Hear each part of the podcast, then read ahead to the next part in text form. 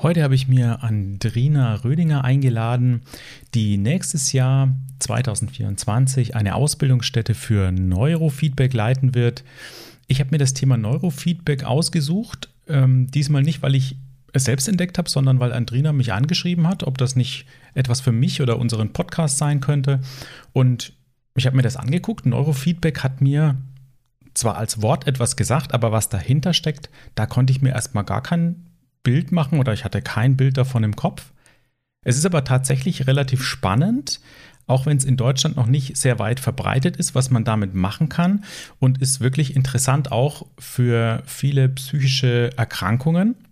Andrina erklärt im Podcast heute wirklich sehr gut, was man damit machen kann, welche Krankheiten man damit lindern oder angehen kann, welche Symptome es wirklich lindern kann. Ähm, als zweite Kategorie habe ich gesehen, dass sie ADHS sehr gut beherrscht oder dass sich sicher sehr gut auskennt zumindest. Und deswegen sind wir anfangs äh, des Gesprächs auch sehr weit in ADHS abgedriftet, was aber auch nicht uninteressant ist. Ich wünsche euch heute viel Spaß beim Zuhören.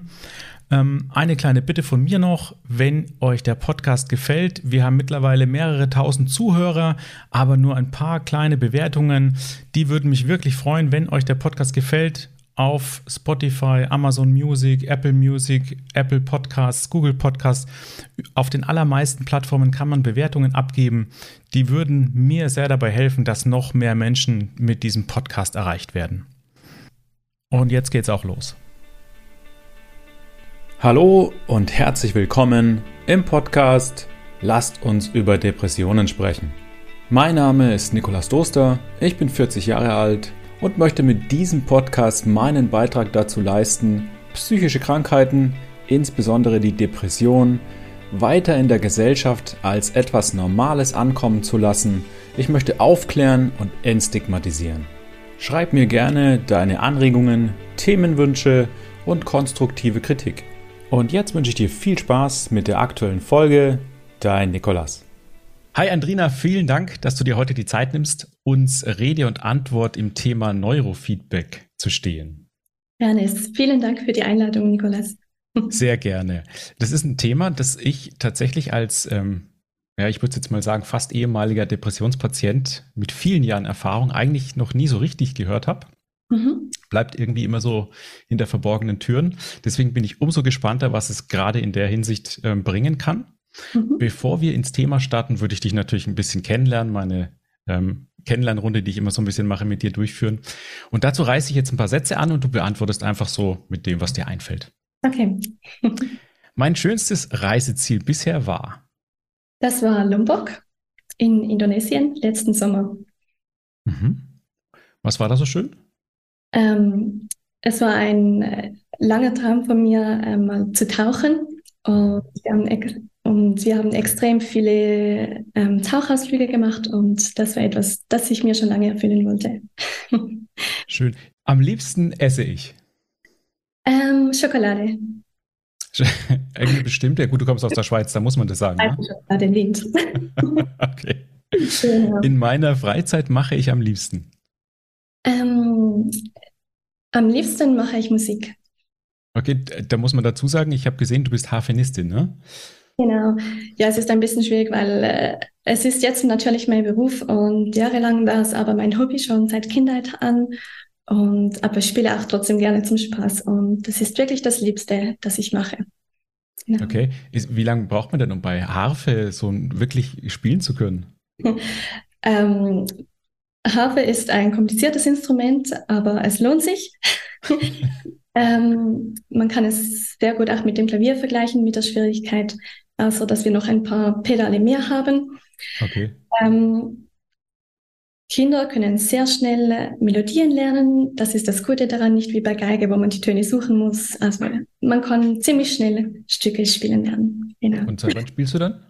Seit zehn Jahren ungefähr. Wow. Und also nach zehn Jahren bist du jetzt aber dann schon so äh, professionell. Ich habe gesehen, du bist schon auf Bühnen auch alleine und unterhältst da. Ja, genau. Ich habe mein Studium Bachelor of Arts in Music abgeschlossen und befinde mich gerade noch im Master. Genau. Aber immer noch nicht fertig mit der Ausbildung und man lernt sein Leben lang an einem Instrument. Okay, das ist ja wie fast überall im Leben, ne? Mhm.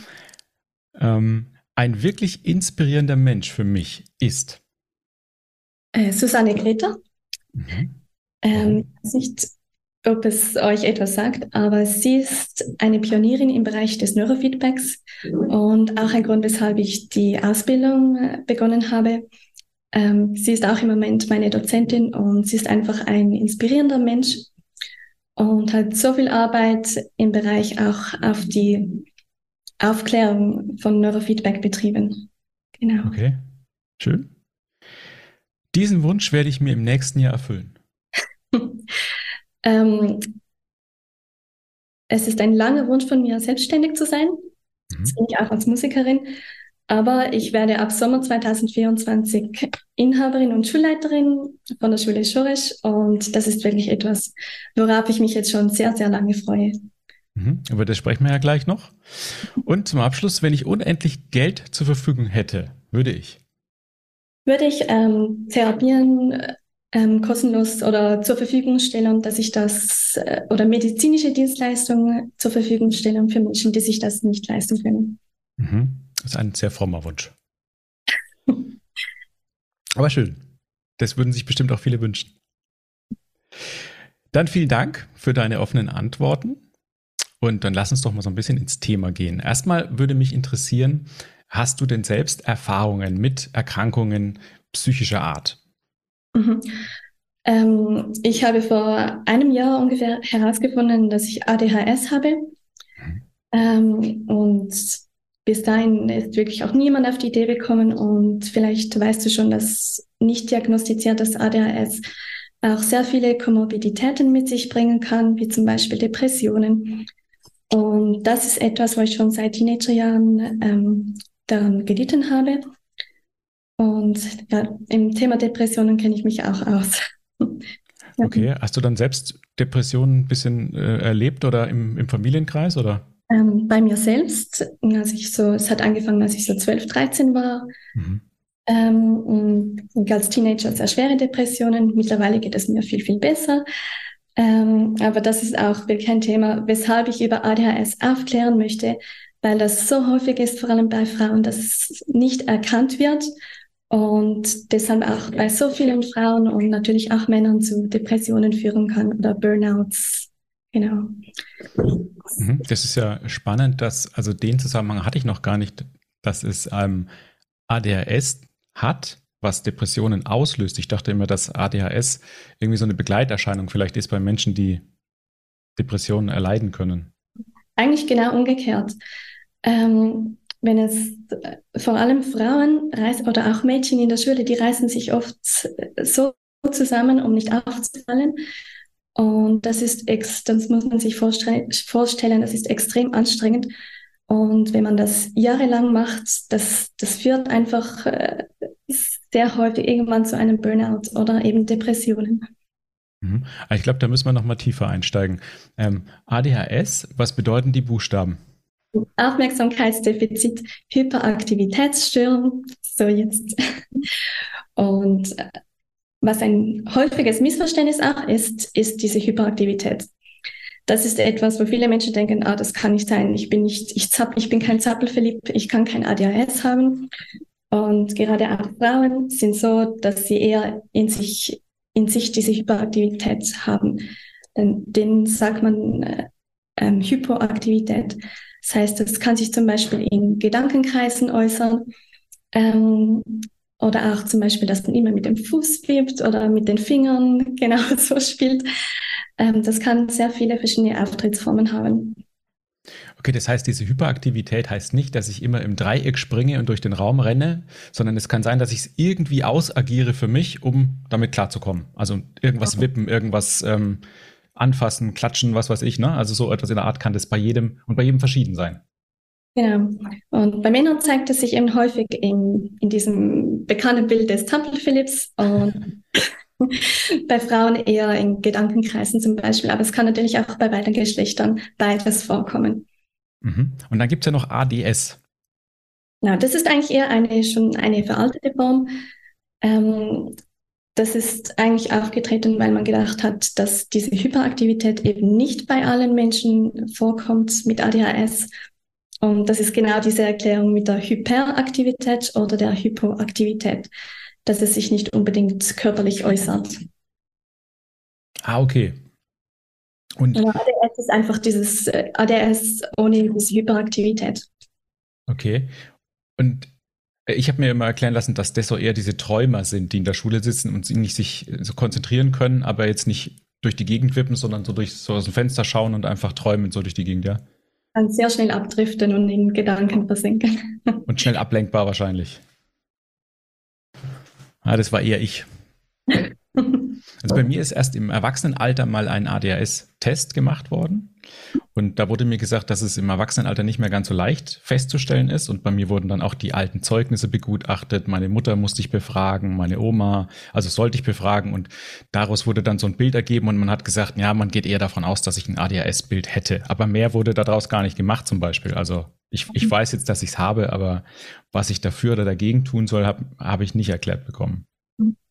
Ja, das Problem ist wirklich, dass lange angenommen wurde, dass ADHS nur bei Kindern vorkommt und dass es sich dann auswächst. Ähm, und deshalb ist es auch so, dass äh, dieser ADHS-Test heute, den die Psychologen ausführen können, sind nur Fragen. Und diese sind auch auf Kinder abgestimmt. Das ist nicht, der, dieser Test ist nicht für Erwachsene gemacht. Mhm.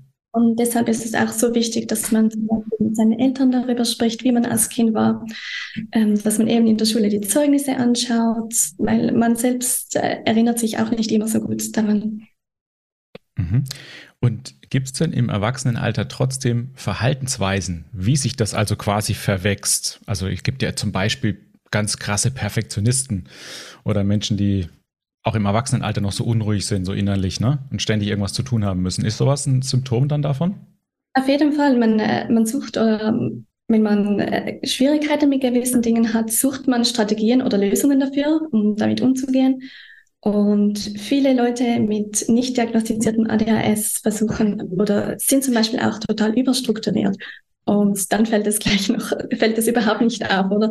Dann äh, hörst du zum Beispiel, du bist doch total organisiert, du bist nie zu spät, du kannst kein ADHS haben.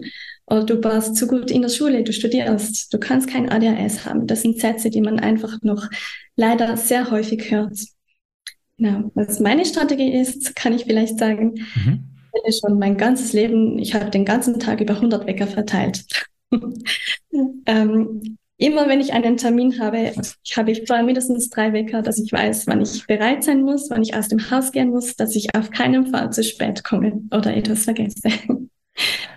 Ich verstehe. Also es ist einerseits so, dass man bei ADHS erwarten würde, dass du sehr unstrukturiert bist oder Termine oft vergisst. Ähm, auf der anderen Seite hast du schon deine Strategien, dass es eben nicht so ist. Und dann würde jemand, der sich damit auskennt, ohne das zu wissen, annehmen, ADHS kannst du nicht haben. Genau, also auch wenn ich das sage, ähm, die Leute sind total überrascht und denken, also ich, ich denke, die meisten sagen es auch nicht, aber total ungläubig, zumindest am Anfang, bis man es dann ein bisschen näher erklärt. Was ich jetzt noch so spannend finde, also ich bin auch sowas, also überstrukturiert bin ich tatsächlich. Ich habe auch ganz viele Kalendereinträge, Erinnerungen, meine Uhr erinnert mich täglich an gewisse Dinge und dadurch bin ich auch immer pünktlich und mhm. es kostet mich aber wahnsinnig Energie auch dieses Strukturierte mhm. aufrechtzuerhalten. Ist das auch typisch für ADHS-Patienten dann? Ja, das braucht extrem viel Energie und das ist auch einer der Gründe, weshalb äh, vor allem dann im Erwachsenenalter, wenn man zum Beispiel auszieht oder auch bei Frauen oft, wenn sie dann Kinder bekommen, erst dieses ADHS diagnostiziert bekommen, weil irgendwann kommt man an, einen, an einen Punkt, wo es einfach nicht mehr geht. Okay. Also ich, ich hatte eigentlich gedacht, wir sprechen viel über Neurofeedback, aber jetzt bin ich so vom ADHS angefixt. Jetzt müssen wir weiter über ADHS sprechen. Aber ich glaube, das kriegen wir auf jeden Fall noch hin mit der Kurve. Ähm, jetzt sagen wir mal, wenn man als Kind nicht diagnostiziert wurde. Also gerade bei mir in Deutschland war das so, dass ich glaube, da gar keiner diagnostiziert wurde zu meiner Zeit und bestimmt auch ganz viele oder die gleiche Anzahl Kinder, die heute diagnostiziert wird, auch diagnostiziert werden hätte können. Mhm. Und jetzt bin ich im Erwachsenenalter, ähm, hat man gesagt, gut, du hast ADHS. Was bedeutet das denn jetzt für mich? Was kann ich denn da tun? Mhm. Ähm, das Wichtige an der Diagnose ist, dass man netter mit sich selbst umgehen kann. Oder das ist auch eine Frage, die man sehr oft ähm, bekommt. Wieso oder wieso brauch, willst du eine Diagnose? Willst du ein Stigma? Ähm, aber die Diagnose ist wichtig für dich selbst, weil du netter mit dich, mit dir selbst umgehen kannst. ähm, weil als, äh, als Person mit ADHS hat man sehr viele Gedanken in diese Richtung. Du bist faul, du bist undiszipliniert, du musst mehr arbeiten, du musst einfach mehr machen, du musst dir mehr Mühe geben. Und durch die Diagnose kann man das, kann man einfach netter mit sich selbst sein und verständnisvoller. Okay. Also ich, wenn ich diese Diagnose bekommen habe, genau, dann brauche ich ja auf jeden Fall erstmal dieses Wissen. Ne? Wo kriegt man denn so ein Wissen am besten her? Na, das äh, Wissen ist leider oft äh, ähm, noch veraltet, eben zum Beispiel mit ADHS und ADS. Aber es gibt im Moment sehr viele Leute, die auch öffentlich darüber aufklären oder es gibt sehr viele neue Bücher und auch Webseiten. Ähm, zum Beispiel in der Schweiz ist ADHS 20 plus, denke ich, wenn ich es richtig im Kopf habe, wo sehr gut über ADHS aufgeklärt wird. Oder viele Menschen suchen auch über Seiten wie Social Media ähm, nähere Infos dazu. Wie kann ich denn unterscheiden, ob ich jetzt gute, neue Informationen bekommen habe oder noch veraltete? Also was, auf was kann ich da achten? Ein wichtiger Teil davon ist, dass wenn zum Beispiel steht, dass äh, ADHS sich auswächst, das ist wirklich etwas, das schon seit Jahren bewiesen ist, dass es nicht so ist. Oder dass nur Männer und nur Kinder ADHS haben können. Das sind wirklich solche Red Flags. genau. Und auch, ähm, ich weiß, es wird als psychische Störung ähm, diagnostiziert. Und was ich lieber oder was ich eine schönere Anschauung finde, ist, dass es ist eine neurobiologische Besonderheit oder man kann auch Störung sagen oder eine Stoffwechselstörung im Gehirn. Es ist genauso biologisch, wie wenn man jetzt zum Beispiel Diabetes hat. Und das ist wirklich vielen Leuten noch nicht klar. Mhm also ich sage immer, ich, ich würde es jetzt weniger als Krankheit sehen, sondern halt einfach als Besonderheit. Also ich, hab, ich funktioniere anders als andere Menschen. So ist es, ne? Und was mich noch immer interessiert ist, also es, man gibt ja auch oft Medikamente, mhm. dass man jetzt in der Schule sich wieder konzentrieren kann zum Beispiel oder dass man als Erwachsener nicht so viel Energie verliert. Ist es immer notwendig oder gibt es einfach genügend Strategien, die ich mir aneignen kann, um das nicht mit Medikamenten behandeln zu müssen? Mhm. Da muss man immer den Leidensdruck anschauen.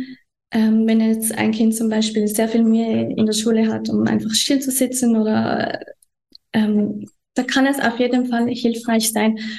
Und viele Eltern, ich weiß, die Eltern wollen oft natürlich nur das Beste für ihre Kinder und haben das Gefühl, ich will ihnen keine Medikamente geben. Und man kann sich da ein bisschen dazu vorstellen, ein Mensch mit Diabetes, dem fehlt Insulin und der bekommt und nimmt Insulin. Und bei Personen mit ADHS ist, gibt es eine Störung im, im Bereich der Neurotransmitter, also gibt es ein Ungleichgewicht der Neurotransmitter. Und das ist oft der Grund, weshalb Dopamin zu schnell wieder aufgenommen wird im synaptischen Spalt. Und deshalb gibt man oft Ritalin. Also ist, man gibt einen äh, Neurotransmitter, der fehlt. Und vielleicht kann man sich das so ein bisschen besser vorstellen. Also wenn Dopamin zu schnell wieder aufgenommen wird, heißt Dopamin fehlt dann am Ende auch. Es ist ein zu niedriger Spiegel, genau am mhm. Schluss. Okay. Also das ist tatsächlich so eindeutig schon geklärt oder ist das aktueller Stand der Wissenschaft? Das ist ein aktueller Stand. Ähm, es ist, aber das ist nur ein Teil von ADHS. Der, ein anderer wichtiger Teil ist zum Beispiel der präfrontale Kortex. Das ist der Bereich vorne von unserem Gehirn. Und der ist zum Beispiel sehr wichtig für alle unsere exekutiven Funktionen, zum Beispiel Entscheidungen zu treffen, ähm, Probleme zu lösen, ähm, für die Aufmerksamkeitskontrolle. Und bei Menschen mit ADHS ist dieser Teil oft ähm, nicht so gut durchblutet. Und das heißt, man kann, äh, man, man hat wirklich Schwierigkeiten einzuordnen, was ist jetzt wichtig, was ist nicht wichtig, welche Gefühle sind berechtigt, welche nicht. Und so deshalb kann das Gehirn nicht so gut einordnen, was jetzt wichtig ist und was nicht. Ja. Okay. Und ja, das macht ja auch Sinn. Äh, viele Menschen, die ADHS haben oder daran leiden, ähm, denen fällt es ja auch schwer zu priorisieren. Was mache ich jetzt als erstes? Dann, dann fangen die eine Sache an, dann fällt ihnen ein, oh Gott, da ist ja noch was, das könnte ich auf dem Weg mitnehmen. Dann mhm. sehen die was Drittes und machen die vierte Sache. Haben die erste schon wieder vergessen. Genau. Und das Oder, ist dann genau, der typische, typische ADHS-Fall. Ja, sehr spannend. Ähm, wie bist du denn auf deine Strategien gekommen oder wie, wie, hast, wie hast du gelernt, damit umzugehen? Mhm. Ähm, bei mir wurde es erst mit 23 Jahren diagnostiziert und nach der Diagnose habe ich erst gemerkt, was ich alles für Strategien mein ganzes Leben schon benutzt habe, um, mhm. diesen, um diese Dinge zu kompensieren. Und nach der Diagnose kann man äh, zum Beispiel äh, besser planen oder bessere Strategien finden oder man weiß auch, weshalb man diese Strategien braucht. Ähm, das ist auch ein wichtiger Teil davon. Okay. Ähm, ich muss aber natürlich auch irgendwie eine Balance finden. Ne? Also mich zu überstrukturieren und nur strukturiert zu sein, ist ja so ein bisschen auch gegen meine Persönlichkeit. Also wenn mein Gehirn anders funktioniert, dann bin ich auch einfach anders. Und manchmal muss ich mich ja auch so sein lassen, wie ich dann sein ja. möchte. Ähm, ich habe heute, glaube ich, gerade einen interessanten Satz gelesen, und zwar strukturiert, Struktur gibt mir Freiheit als Person ADHS. Heißt, wenn ich einen strukturierten Tagesablauf habe, wenn ich weiß, was ich machen muss, was ich machen werde, ähm, dann kann ich durch diese Planung auch überlegen, was will ich sonst noch einfügen oder was kann ich weglassen. So ist es fast einfacher, auch Veränderungen einzubauen. Weil als Person mit ADHS wird einem auch oft schnell langweilig und wenn man dann wirklich auch das Gleiche macht, wird es auch wieder ähm, langweilig. Verstehe ich. Also das ist tatsächlich was, ne? Schnell langweilig werden gehört zum ADHS einfach dazu. Ja, es ist äh, ein ständiger Suchen nach dem nächsten äh, Dopaminkick, ah. äh, ähm, so gesagt. Und es ist wirklich ein schmaler Grad zwischen Überstimulation und Langeweile. Okay, macht ja Sinn, wenn ich zu wenig Dopamin Spiegel habe oder die Rezeptoren das nicht mehr so richtig aufnehmen, dann brauche ich ständig wieder irgendeinen Nachschub, ne? Und dann meistens auch immer mehr, um wieder befriedigt zu sein. Und ähm, passiert es deswegen auch oft, dass ADHSler äh, zwei, drei Tage irgendwie sich immer was Neues suchen, den nächsten Kick und dann zwei Tage im Bett liegen, weil sie einfach erschöpft sind?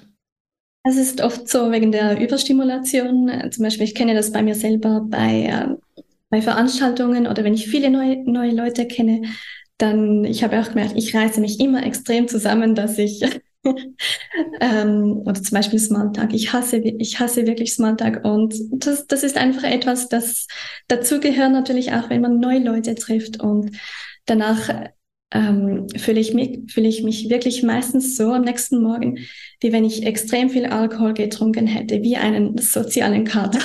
Also ich trinke kein Alkohol, aber es, ist, es gibt einen extremen Einfluss auf meinen Körper.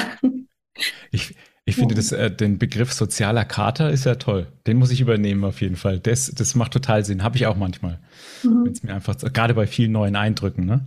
Ähm, wobei ich das, muss ich sagen, so nebenbei mit Meditation sehr gut hinbekommen habe, dass ich mhm. heute es schaffe, selbst in, in Situationen mich zu begeben, wo so viel los ist, wo ich früher wirklich durchgedreht wäre, mich immer noch ruhig zu verhalten und zu sagen, schaffe ich. Und klar, verliere ich dabei Energie, aber es, es geht heute. Also es ist heute eine meiner Bewältigungsstrategien. Jetzt hast du ja vorhin schon gesagt, du ähm, wirst nächstes Jahr eine Praxis übernehmen. Also nicht ähm, die Praxis, sondern äh, die Ausbildung. Die Ausbildung. Genau. Okay. Und du bildest dann wen aus, also wen weiter? Ähm, ich bilde die neue Generation von Neurofeedback-Therapeuten aus. Also es ist so, das sind äh, meistens schon Leute, die schon eine Erstausbildung gemacht haben, viel, oft auch Psychologen, Psychotherapeuten oder wir haben jetzt neu sogar eine Ärztin auch dabei. Ähm, und sind oft Leute, die zum Beispiel das Angebot in ihrer Praxis erweitern wollen oder einfach ihr Wissen auf den neuesten Stand bringen möchten. Schön. Also das Ganze nennt sich dann Neurofeedback-Ausbildung? Genau, also Neurofeedback gehört auch, ist ein Unterbegriff vom Biofeedback. Ähm, also bei den Krankenkassen äh, der Oberbegriff ist Biofeedback. Genau, habe ich gelesen. Ihr macht Bio- und Neurofeedback, wobei jetzt Neurofeedback quasi ein Aspekt vom Biofeedback ist. Okay. Und ah, da fällt mir noch eine Sache ein. Eins habe ich noch gelesen oder eins müssen wir noch abschließen mit dem ADHS. Ähm, mhm. ADHS und Depression, wie hängt das jetzt zusammen? Ähm, durch nicht diagnostiziertes ADHS kommen oft, ähm, gibt es sehr viele Komorbiditäten und eine davon ist zum Beispiel Depression. Ähm, das kommt, oder wichtig ist auch noch dazu Burnout. Mhm. Ähm, das kann dazu kommen, äh, weil, wie ich glaube ich schon gesagt habe, durch das jahrelange dem sogenannten Masking, dass man sich einfach zusammenreißt und zum Beispiel schön still sitzt die ganze Zeit. Ich kann auch sagen, als Beispiel, wenn ich bei meinen Eltern zu Hause bin oder einfach an einem Ort, wo ich mich wohlfühle ähm, oder bei mir zu Hause, dann sitze ich nicht ruhig.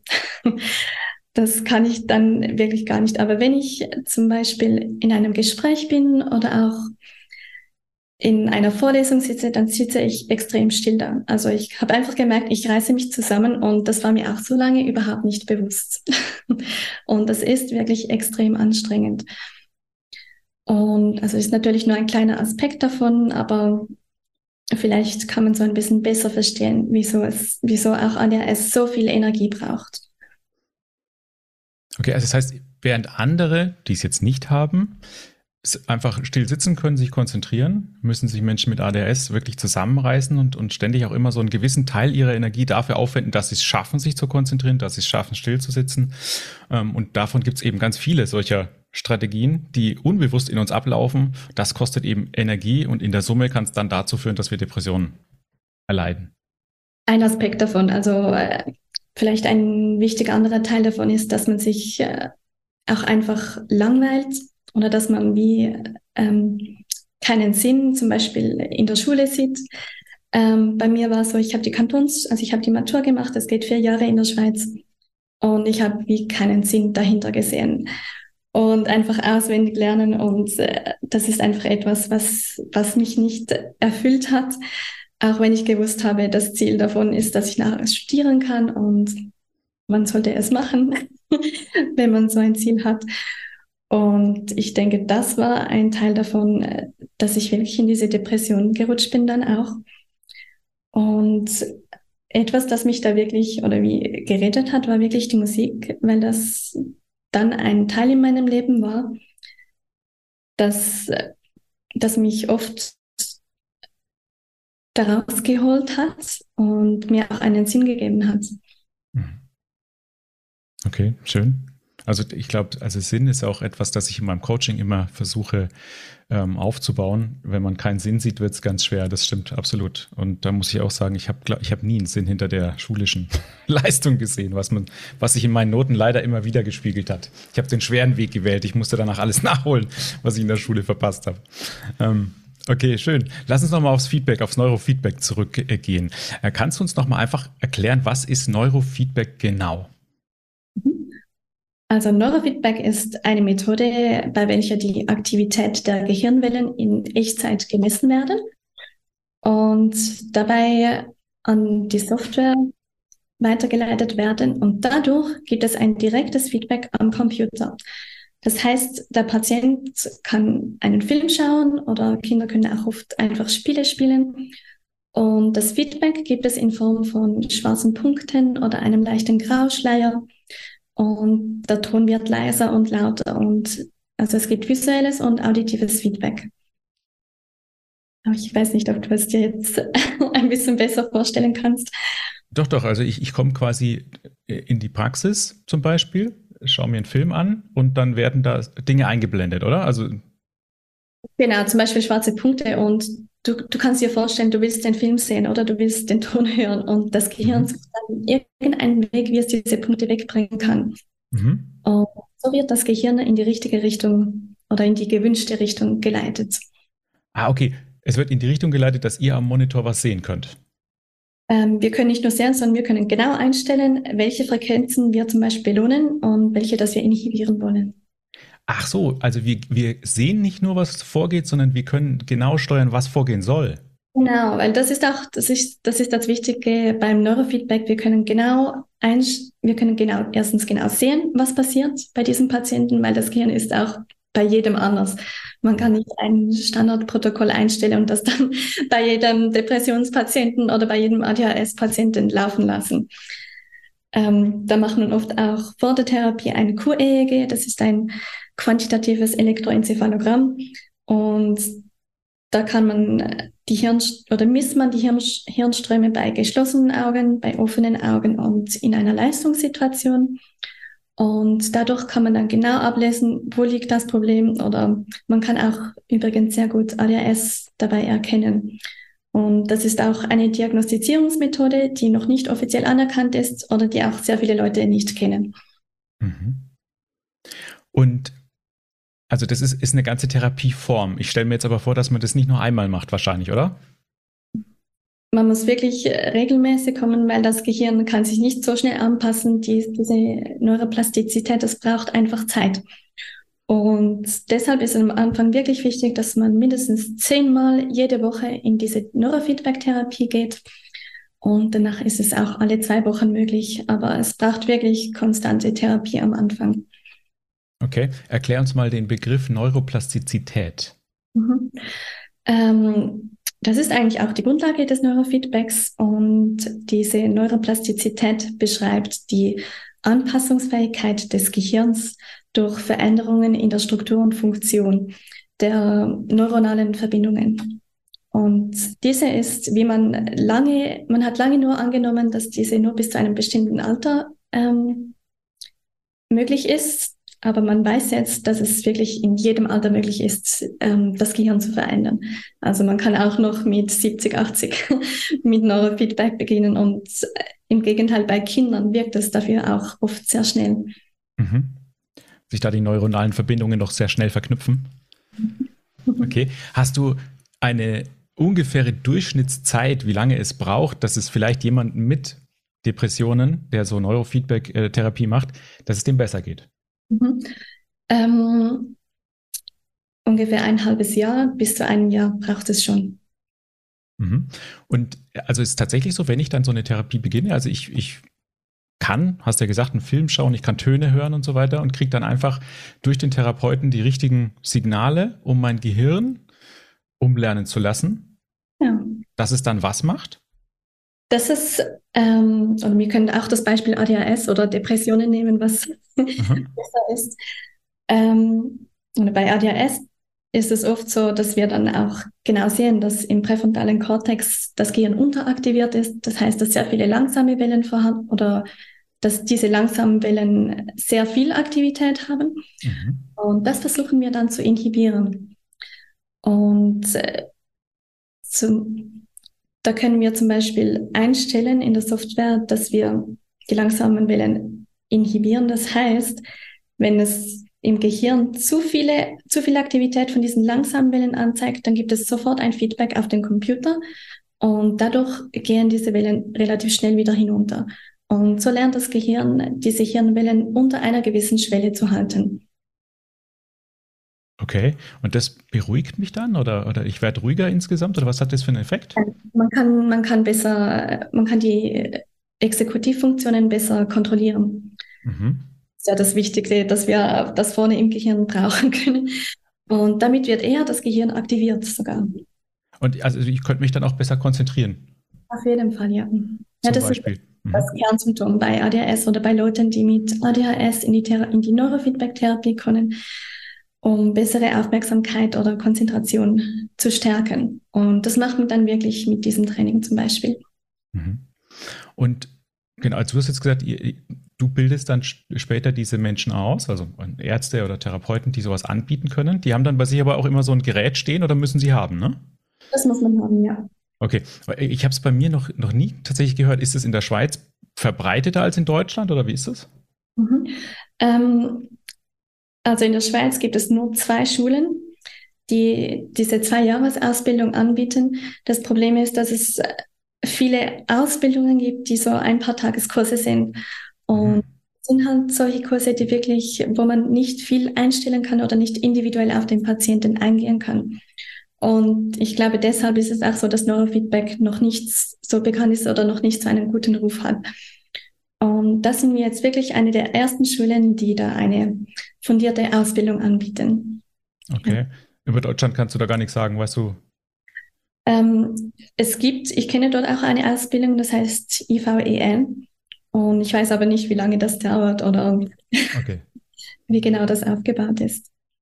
Okay, das ist spannend, weil, also da, mich würde natürlich auch interessieren, was sagen die Krankenkassen dazu? Bei uns zum Beispiel in Deutschland, bezahlen die das, äh, fördern die das? Äh, wie gesagt, mir wurde das noch nie angeboten. Mhm. Also in Deutschland kann ich sagen, dass viele Ergotherapeuten das anbieten und das dann so abrechnen, das ist so ein Graubereich. Ähm, in der Schweiz ist es so, dass die Therapeuten, die jetzt bei Schoresch zum Beispiel die, diese Ausbildung gemacht haben, diese können von der oder diese werden von der Krankenkasse anerkannt und da können die Patienten auch einen großen Teil davon über die Krankenkasse abrechnen lassen. Mhm. Okay. Was hat es denn mit Hirnwellen Alpha, Theta und Delta zu tun? Sehr viel. ähm, zum Beispiel Delta, Theta und Alpha, das sind grob gesagt die langsameren Hirnwellen, die wir vorher schon angesprochen haben. Bei Alpha kann man sagen, das ist zum Beispiel die Leerlauffrequenz, also wenn man nicht aktiv etwas macht, aber auch nicht schläft. Ähm, Delta und Theta sind wirklich auch im Tiefschlaf aktiv. Und Beta ist so die konzentrierte Aufmerksamkeit. Dann gibt es auch noch die Abgrenzung zum High Beta. Das ist ein bisschen eine höhere Frequenz als Beta. Und das ist wirklich eine Frequenz, die oft auf Stress hinweist, zum Beispiel. Das kann das Gehirn wirklich, äh, oder das führt dazu, dass man nicht mehr runterfahren kann. Ähm, das ist auch oft zum Beispiel bei Burnout oder Depressionen zu sehen. Ah, das ist ja spannend. Also dieses innere Unruhe haben und ständig das Gefühl haben, ich muss was tun, liegt an den Beta-Wellen. Ja, und zur Depression kann ich auch noch etwas Interessantes über die Alpha-Wellen, über die Alpha-Frequenzen sagen. Mhm. Ähm, auf der linken Seite haben depressive Patienten oft eine sehr hohe Aktivität von den Alpha-Wellen. Mhm. Und da trainieren wir, trainieren wir so, dass das links nicht mehr höher ist als auf der rechten Hemisphäre, weil Alpha ist, wie gesagt, die Leerlauffrequenz und wenn die linke Seite im Leerlauf ist, sieht man oder ist es schwierig, die guten Dinge zu erkennen oder sich darauf zu fokussieren, da die linke Hemisphäre dazu, dafür zuständig ist. Und die rechte Seite, die dann weniger im Schlafmodus ist, ist eher für die negativen Dinge zuständig. Und die ist dann viel aktiver als die linke. Und das ist dann ein Therapieansatz, den wir im Neurofeedback bei Depressionen angehen. Ah, okay, verstanden. Die linke Gehirnhälfte ist eher dafür zuständig, die Dinge positiv zu sehen Dort ja. sind aber eher die Alpha-Wellen, ähm, die dann weniger Konzentrationsfähigkeit auslösen, angesammelt. Die linke Seite schläft und deshalb kann man die guten Dinge, kann man sich, kann man die guten Dinge wie nicht mehr erkennen. Und die rechte Seite, die für die negativen Seite zu, zuständig ist oder für das Erkennen auch, dann ist man extrem auf diese negativen Dinge fokussiert. Mhm. Und dann versuchen wir diese linke Seite ein bisschen zu wecken und die rechte runterzufahren, grob gesagt. Mhm, wie gut funktioniert das? Äh, sehr gut. es gibt auch, also es gibt Studien dazu. Ähm, ich kann auch, ich kann auch aus meiner persönlichen Erfahrung damit erzählen. Ähm, ich habe selbst vor einem Jahr auch mit Neurofeedback begonnen und nach ungefähr einem halben Jahr habe ich wirklich gemerkt, also jetzt geht es mir sowieso allgemein mit der Diagnose auch viel besser. Aber das Neurofeedback hat mir wirklich extrem geholfen, auch runterzufahren. Und ähm, also ich kann es nicht vergleichen, wie es mir vor einem Jahr gegangen ist und wie es heute ist. Also da kann ich einfach aus eigener Erfahrung sprechen.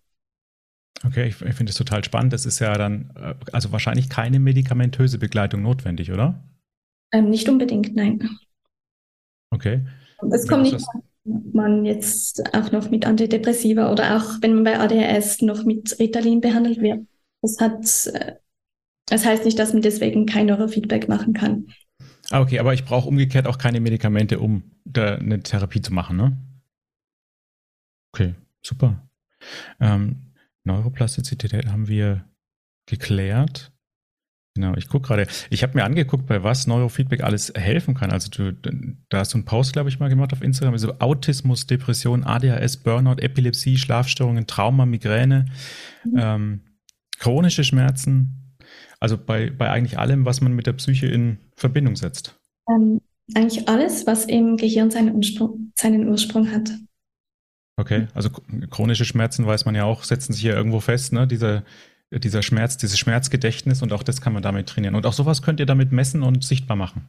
Ähm, messen, also in Bezug auf die Schmerzen oder was meinst du? Zum Beispiel, ja. das kann man nicht messen, aber man kann zum Beispiel sehen, dass es in einer Frequenz, eine Frequenz ist zum Beispiel sehr häufig beim Schmerzgedächtnis oder um Schmerzgedächtnis zu unterdrücken. Und da kann man in dieser Hinsicht das auch gut behandeln. Aber natürlich, es ist, man kann nicht bei, man kann da auch, man kann auch bei Neurofeedback keine hundertprozentige ähm, Verbesserung versprechen. Man weiß aber, dass es bei sehr vielen Leuten helfen kann. Das ist in Verbindung mit den anderen Dingen, die es so gibt, ne? also dass man medikamentös sich behandeln lässt, dass man eine Therapie macht, also eine äh, kognitive Verhaltenstherapie zum Beispiel, dass es als Puzzlestück dienen kann. Ne? Genau, es ist, das Beste ist, wenn man Neurofeedback als ähm, ergänzende Therapie oder dass man sowieso den multimodal, multimodalen Therapieansatz braucht. Mhm. Verstanden. Und äh, erklär mir doch mal, wie es bei Trauma wirken kann. Ähm, also wie, wie, wie, holt man dann da die, diese Wellen raus? Also wie, wie stimuliert man, dass man überhaupt an dieses Trauma herankommt? Mhm. Da haben wir, und das sind die Alpha- und Theta-Wellen sehr wichtig. Es gibt ein, ein Training oder ein Protokoll, kann man sagen, dass man, wo man die Augen zumacht. Und das Ziel ist dort, dass sich die Alpha- und Theta-Wellen überschneiden. Und das kann man sehr, sehr gut mit einem meditationsähnlichen Zustand beschreiben. Man hat auch schon mal gemessen ähm, bei Personen, die sehr oft meditieren, dass sie dann auch in diesen Theta-Alpha-Zustand kommen. Und genau in diesem Zustand ist es möglich, Vergangenes zu überschreiben, ähm, und oder neue Gedanken, neue, neue Muster zu erstellen. Das ist zum Beispiel auch etwas, das bei Sucht sehr gut helfen kann. Hm, spannend. Bei einer, bei einer Sucht, ja gut, muss ja auch, also hat ja auch den Ursprung irgendwo im Gehirn irgendwann, ne? Ja. Dass mir mein Gehirn vorschreibt, ich habe jetzt Lust, der Klassiker eine zu rauchen zum Beispiel. Genau. Ja, bei ADHS muss man auch sagen, es ist fast schon natürlich, dass man, oder vor allem als nicht diagnostizierter ADHS, dass, dass man da einfach etwas sucht, das, das dich beruhigt, oder? Und deshalb sind leider auch Sucht, Sucht ist etwas sehr, oder eine sehr häufige Komorbidität bei ADHS. Und da kann man sich einfach vorstellen, es fehlt dieser, dieses Dopamin im Gehirn, dieser Neurotransmitter. Und der Körper sucht etwas, das, das, das, sich, dass man sich, dass man das Gehirn runterfahren kann. Und viele finden das halt oft auch im Teenageralter, eben bei Alkohol, bei Cannabis ähm, oder bei Nikotin. Das sind alles Dinge, die das Gehirn ähm, für eine kurze Zeit gut herunterholen können, aber auf die lange Zeit einen sehr schlechten Einfluss darauf haben. Also dadurch erklärt sich vielleicht ja auch dieser Hyperfokus, der bei ADHS ganz oft entsteht. Ne? Also dass man irgendwie ein neues Hobby hat, sich da alles zulegt, was man braucht, dann drei Tage irgendwas macht und sagt, oh, jetzt ist langweilig, jetzt brauche ich was Neues.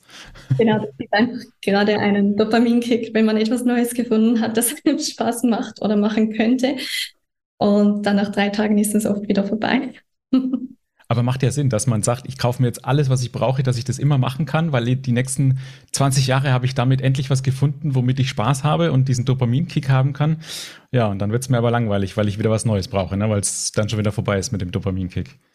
Okay, genau, ich verstehe. eine lustige Erfahrung und zwar, ähm, also ich nehme selbst Ritalin mhm. und seitdem ich damit begonnen habe, ähm, shoppe ich viel, viel weniger online ich habe okay. das Bedürfnis, ähm, Dinge zu kaufen, die ich eigentlich sowieso nicht brauche. Und da ist wirklich auch dieser Dop dieses Dopamin oder dieser zu niedriger Dopaminspiegel. Die Ursache habe ich gemerkt. ja. Also ich finde es umso bemerkenswerter, dass du Harfenistin geworden bist. Wie bist du denn dabei geblieben dann? Ähm, also ich persönlich denke, es war wie, es war wie eine Therapie auch für mich. Es hat mich erstens äh, bei meinen oder während meinen schweren Depressionen, ähm, es hat mir einen Sinn gegeben oder ich denke sogar, es, es war wie eine Therapie für mein ADHS. Ähm, weil es, oder Musik machen oder nur schon ein Instrument zu lernen, das braucht so viel ähm, Koordination oder Aktivität im Gehirn. Und ich denke, das ist etwas, das mich sehr gut runtergefahren hat in dieser Zeit oder jahrelang. Und ich glaube, deshalb ist der Grund, dass ich das auch ähm, studieren konnte oder dass ich es nicht aufgehört habe. Das ist was, was ich bei ganz vielen Menschen mit ADHS oder wo ich es vermuten würde, auch sehe, dass es immer, es gibt immer eine Leidenschaft, dabei bleiben diese Menschen. Mhm. Die bleibt bestehen. Also ich habe früher wahnsinnig gerne Fußball gespielt. Das hätte ich, das konnte ich den ganzen Tag machen. Ne? Heute geht es mhm. körperlich nicht mehr so gut, aber das war so meine Leidenschaft. Und da hat jeder tatsächlich eine und dann ganz viele von diesen Dopamin-Fokussen. Kannst du zu Ritalin noch was sagen? Kennst du dich da aus? Ähm, was man sagen kann oder sagen muss, es wirkt nicht bei allen. Oder wenn ich es richtig im Kopf habe, bei 60 Prozent äh, wirkt Ritalin und bei den anderen nicht. Und da muss man auch sagen, bei diesem QEG, bei dieser Neurofeedback-Abklärung, kann man sehr gut erkennen oder besser voraussagen, welches Medikament das wirken wird, weil es gibt Ritalin, das hat den Wirkstoff Methylphenidat und dann gibt es auch noch Elvanse, das ist ein anderer Wirkstoff. Und da kann man nur durch den Fragebogen kann man nicht abklären, für wen welches Medikament das Beste ist. Und ich denke, das ist auch ein Grund dafür, weshalb Ritalin oft ähm, auch sogar schon verteufelt wird oder von vielen wird auch ähm, oder viele denken, dass es, dass man damit die Kinder in der Schule ruhig stellt. Ähm, und da muss man einfach wirklich sagen, Ritalin an sich oder dieser Wirkstoff Methylphenidat bei Menschen, die kein ADHS haben, wirkt das total aufputschend. Und wenn du aber ADHS hast, dann beruhigt das. Und das zeigt schon sehr, dass es, es ist kein Beruhigungsmittel. Das ist etwas sehr Wichtiges zu wissen. Mhm. Ja. Okay, schön. Also es kann wirklich Menschen mit ADHS helfen, ein bisschen runterzufahren mhm. und ähm, sich mal wieder auf die schönen Dinge zu konzentrieren. Genau. okay, schön. Hat mir sehr großen Spaß gemacht. Vielen Dank, dass du uns da die Fragen zu ADHS und vor allem dem Neurofeedback erklärt hast. Ähm, mhm. kann mir gut vorstellen, dass jemand, der mit Depressionen vielleicht auch schon länger kämpft oder belastet ist, mal ausprobiert, einen, einen Neurofeedback auszuprobieren und zu gucken, ob es einem hilft. Hilft es eigentlich auch gegen diese ähm, Symptome, die man als Begleitung hat, so Erschöpfung oder diese Müdigkeit? Wird das auch besser mit der Zeit? Auf jeden Fall. Ähm, man kann zum Beispiel auch Neurofeedback bei äh, Burnout, ähm, das ist auch eine sehr gute Lösung dafür, einfach um wirklich das Nervensystem runterzufahren. Und man muss auch sagen, bei, bei Depressionen, wenn es jetzt wegen einem nicht diagnostizierten ADHS ist und man zum Beispiel mit Antidepressiva oder andere Therapien beginnt, wirkt das oft nichts. Und Oft ist es so, dass wenn man dann die Diagnose hat und auch mit Ritalin oder egal mit welchem Wirkstoff, mit Medikamenten beginnt, dass es dann plötzlich wirkt.